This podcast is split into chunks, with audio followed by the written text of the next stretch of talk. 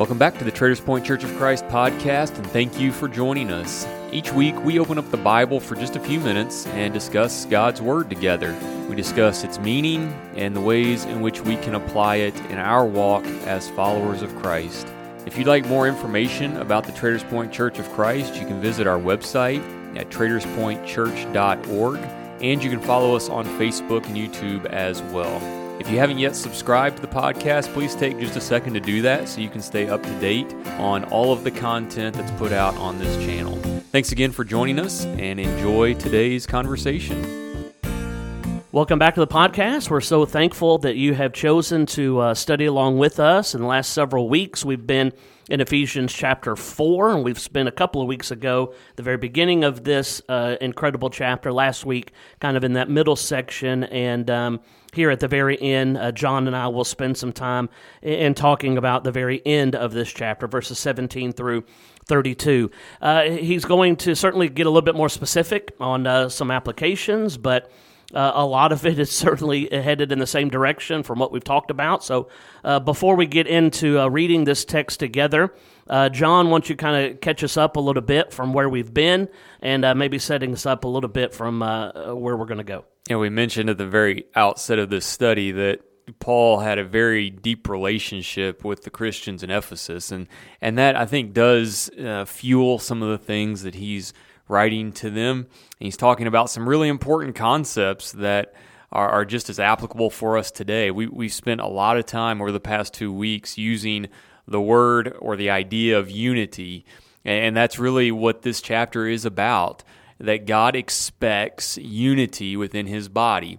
And he's talked about the importance of that. And then he's talked about how that can be achieved. And so last week we talked about the different gifts that have been given and how, when those are utilized appropriately, the result of that is unity in Christ and the body grows. Uh, through the use of those abilities and those talents that have been given to each of us.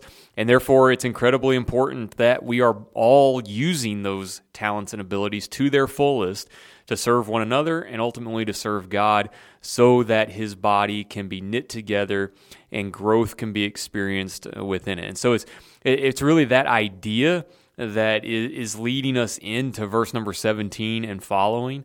And and while the the tone changes perhaps a little bit as you get into the end of this chapter, it's certainly still very much connected to this whole idea of, of unity that he has been talking about and the body of Christ and the importance of us all being unified in him. That's still going to be kind of the backdrop to the end of this chapter. And so while I think a lot of times you get to verse 17 and following, and that's almost talked about separately from the first half of this chapter, I would I would perhaps challenge us to to maybe change our way of thinking about that just a bit if we have thought about it that way in the past, and really to read this in the context of this idea of unity that Paul has been bringing forth in the first half of this chapter. All right, so let's go ahead and read uh, this uh, text for us here, beginning in verse 17. We're going to go down through verse uh, 32. A little lengthy reading, but we've read uh, already the rest of this chapter, so we'll continue to to kind of do that. And so, if you can, uh, if you've got a Bible, you can certainly follow along, or uh, if you're maybe driving, you can just listen. But we'll read Ephesians chapter 4, beginning in verse 17. He says, This I say, therefore, and testify in the Lord, that you should no longer walk as the rest of the Gentiles walk, in the futility of their mind, having their understanding darkened, having uh, uh, being alienated from the life of God because of the ignorance that is in them, because of the blindness of their heart, who, being past feeling, have given themselves over to lewdness, to work all uncleanness with greediness. But you have not so learned Christ. If indeed you have heard him and have been taught by him, as the truth is in Jesus, that you put off concerning your former conduct the old man, which grows corrupt according to the deceitful lusts, and be renewed in the spirit of your mind, and that you put on the new man, which was created according to God in true righteousness and holiness. Therefore, putting away lying, let each one of you speak truth with his neighbor, for we are members of one another. Be angry and do not sin. Do not let the sun go down on your wrath, nor give place to the devil. Let him who stole steal no longer, but rather let him labor, working with his hands what is good, that he may have something to give him who has need. Let no corrupt word proceed out of your mouth but what is good for necessary edification, that it may impart grace to the hearers. And do not grieve the Holy Spirit of God, by whom you are sealed for the day of redemption. Let all bitterness, wrath, anger, clamor, and evil speaking be put away from you with all malice. And be kind to one another, tender hearted, forgiving one another, even as God in Christ forgave you.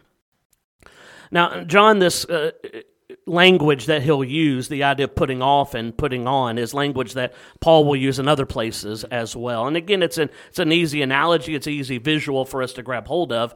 But I think it's always good to be reminded of, you know, just remember that as he's writing this letter, he's writing to not people of the world He's writing to Christians who have already put Christ on in baptism.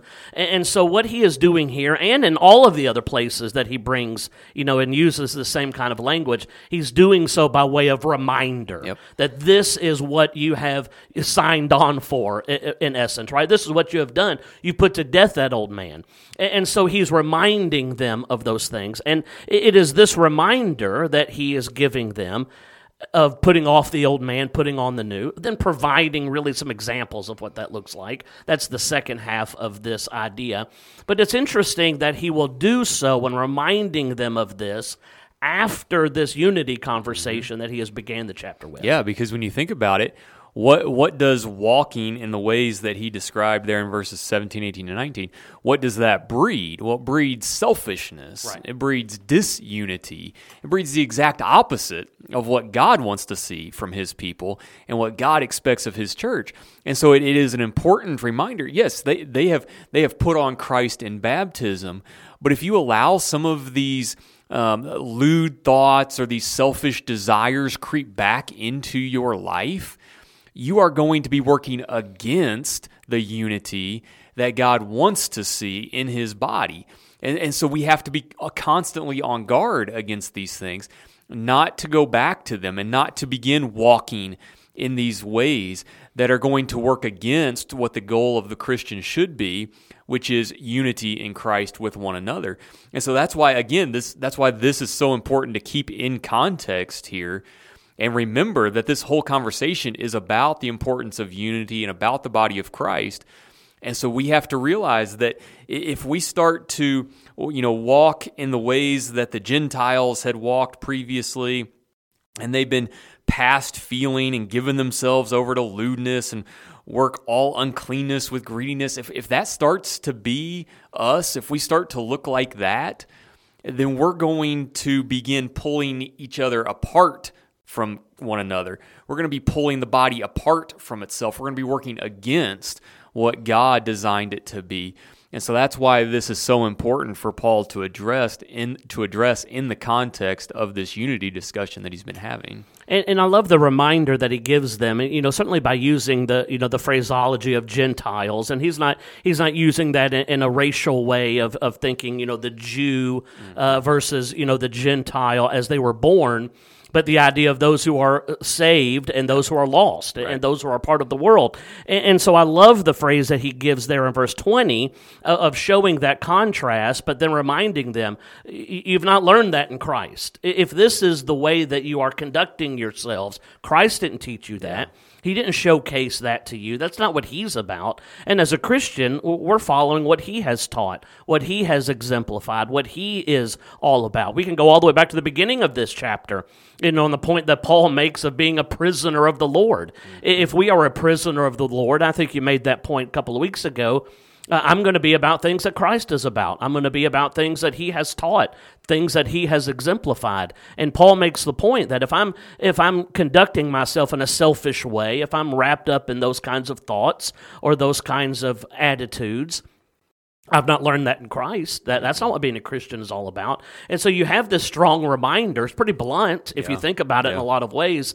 It, it, it's blunt in that he says what, what you've learned in Christ is those kinds of thoughts that the people of the world engage in, those kind of actions that the people of the world engaged in, you, you put that man away. You have yeah. you've sacrificed that man, and now you have this reminder, and it, it kind of snaps us back into reality in a lot of ways to say, you know, you're right. If Going to be all about Christ, I've got to be all about things learned and taught by Him. Yeah, and that's again, that's an important reminder. Whether you've been a Christian for a day or whether you've been a Christian for 50 years to constantly be reminded of that. What what is it that Christ taught you?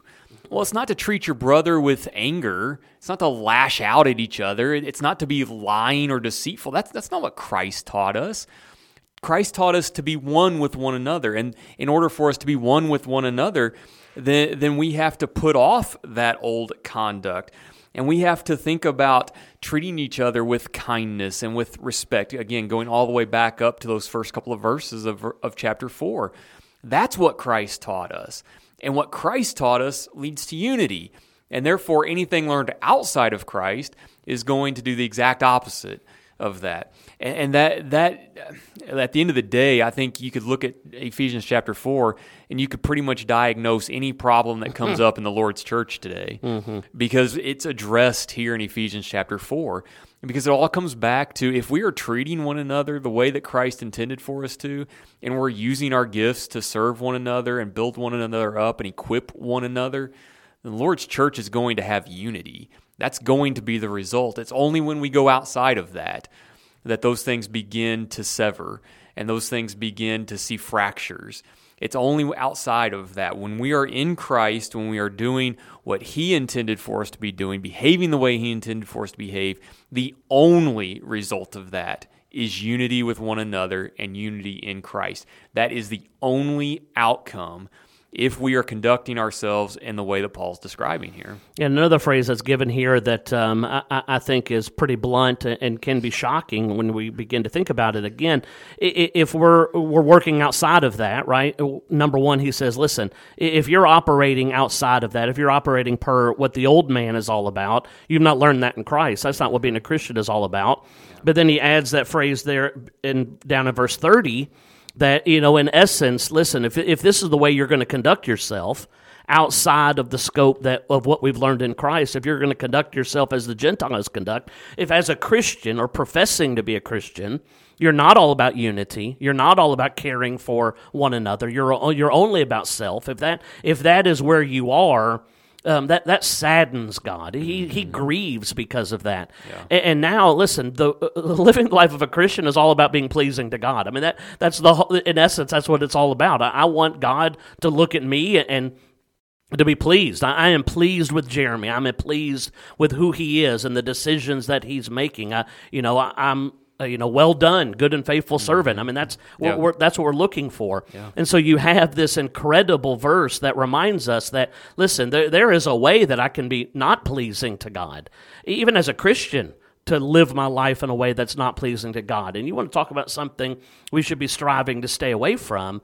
There's some pretty specific things given here at the end of the chapter that help us to see that what's pleasing to God is that I'm not, I tell the truth. Mm-hmm. What's pleasing to God is that I, I work and I don't steal, right? What's pleasing to God is that I treat uh, my fellow brothers and sisters with love and with tenderness and not with anger or malice or contempt. Uh, you know, that I'm thinking about those kinds of things. That's what pleasing to God. If I step outside of that, I'm grieving the Holy Spirit. He is weeping because of the conduct in my life. Yeah, when we step outside of that, verse number 27 is one that has always stuck out mm-hmm. to me. We are we are giving place to the devil we are giving him a, a, foot, a foothold in our lives. We are cracking the door for him. And I, it's this idea we're not we're not necessarily just throwing the doors open and say come on come on in devil you know take whatever you want, but we are essentially giving him an entryway into our lives, and that's all he wants. All he wants is a crack in the door just to get a little bit of a foothold because he'll figure his way out from there. He'll get in we we have to be so careful. You know, you and I spent so much time at the beginning of this year in Ephesians chapter six talking about the armor of God, and one of the things that I know we talked about so many times through our study of that chapter is that it's so important to put on the whole armor of God because it is the whole armor of God that protects us wholly. It protects us entirely. And, that when we have the entire armor of God on, we aren't giving place to the devil. We aren't giving him that foothold in our lives. But when we begin to put that aside, whether it's because of how I'm treating a brother or sister, or because I'm neglecting my study of his word, or whatever it is, we're giving Satan that foothold in our lives. And that we have to be so careful about that because that foothold can lead not just to the destruction of us individually, but as we've been talking about over the past several weeks, that can have wide ranging impact within the body of Christ because of the unity that we have in Him. If I'm allowing Satan to get a foothold in my life, it's only a matter of time before that starts to impact others around me as well. And so I have to take that so seriously to protect not only myself but also my brothers and sisters. Yeah, and in essence, the Lord's church. I mean, that's the point that's made even at the very beginning of this chapter that I, am I'm, I'm causing problems for myself. I'm causing problems for my brothers and sisters, and in essence, I'm causing problems for God. Yep. And, and, you know, you, you start to think about it that way, and man, it, do, it doesn't sound very good. And, and, so it, it has then a huge impact on where my focus should be. My focus is on God, my focus is on others my my understanding is I am a, a, a, follower of His in every capacity. That I'm giving place to Him and to Him only, and uh, I'm I'm fleeing the devil. I'm mm-hmm. pushing him away. I'm not giving him even the smallest of cracks to move in because it, you made the point. If we give him even the smallest of cracks, he'll take it. Yeah, and he'll take he'll make that little tiny crack that he's moved into, and he'll just slowly or sometimes quickly mm-hmm. makes that crack much much bigger than we intended for it to be. And so I've got to be, you know, leery of that and to be able to just push him away. And God has God has given us everything that we need. Right. He's equipped us to to protect ourselves against that. I think it's interesting that he also uses that same word in verse number 12 of this chapter that he gave these gifts and these talents and these abilities to individuals to equip the saints as they seek to grow in unity together with one another. And so he has given us gifts and talents and abilities to equip one another to minister to each other's needs, to edify the body, to grow in unity and faith and knowledge. He has given us everything that we need to equip ourselves to grow in unity and to protect ourselves against Satan and his in his attempts to attack us. Everything we need has been provided to us and that has been provided to us as a body of His. We all have the ability to protect one another and to protect ourselves against Satan's attacks, and that will lead us to being unified together. You think about, you know, the pictures of you know, especially you know in, in days gone by of of armies as they would approach one another on a battlefield and, and many times I can even picture it. I've because I've looked up pictures of you know Roman armies and stuff when I was studying through Ephesians chapter six and the different shields and things that they would use. They would oftentimes huddle together and put their shields together, and they would almost create uh, just an impenetrable wall of shields as they would then move forward towards their enemy.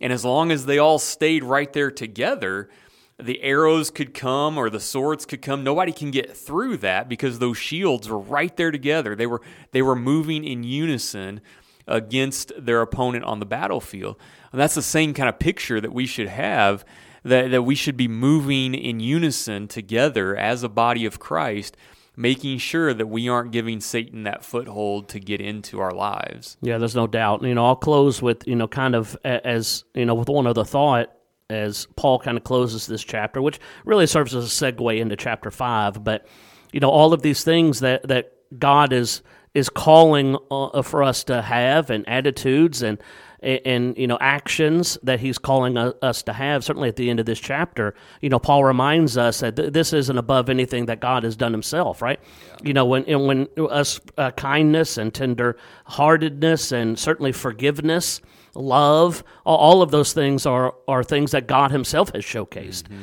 And so He's not asking us to do anything that He hasn't done in a perfect way Himself.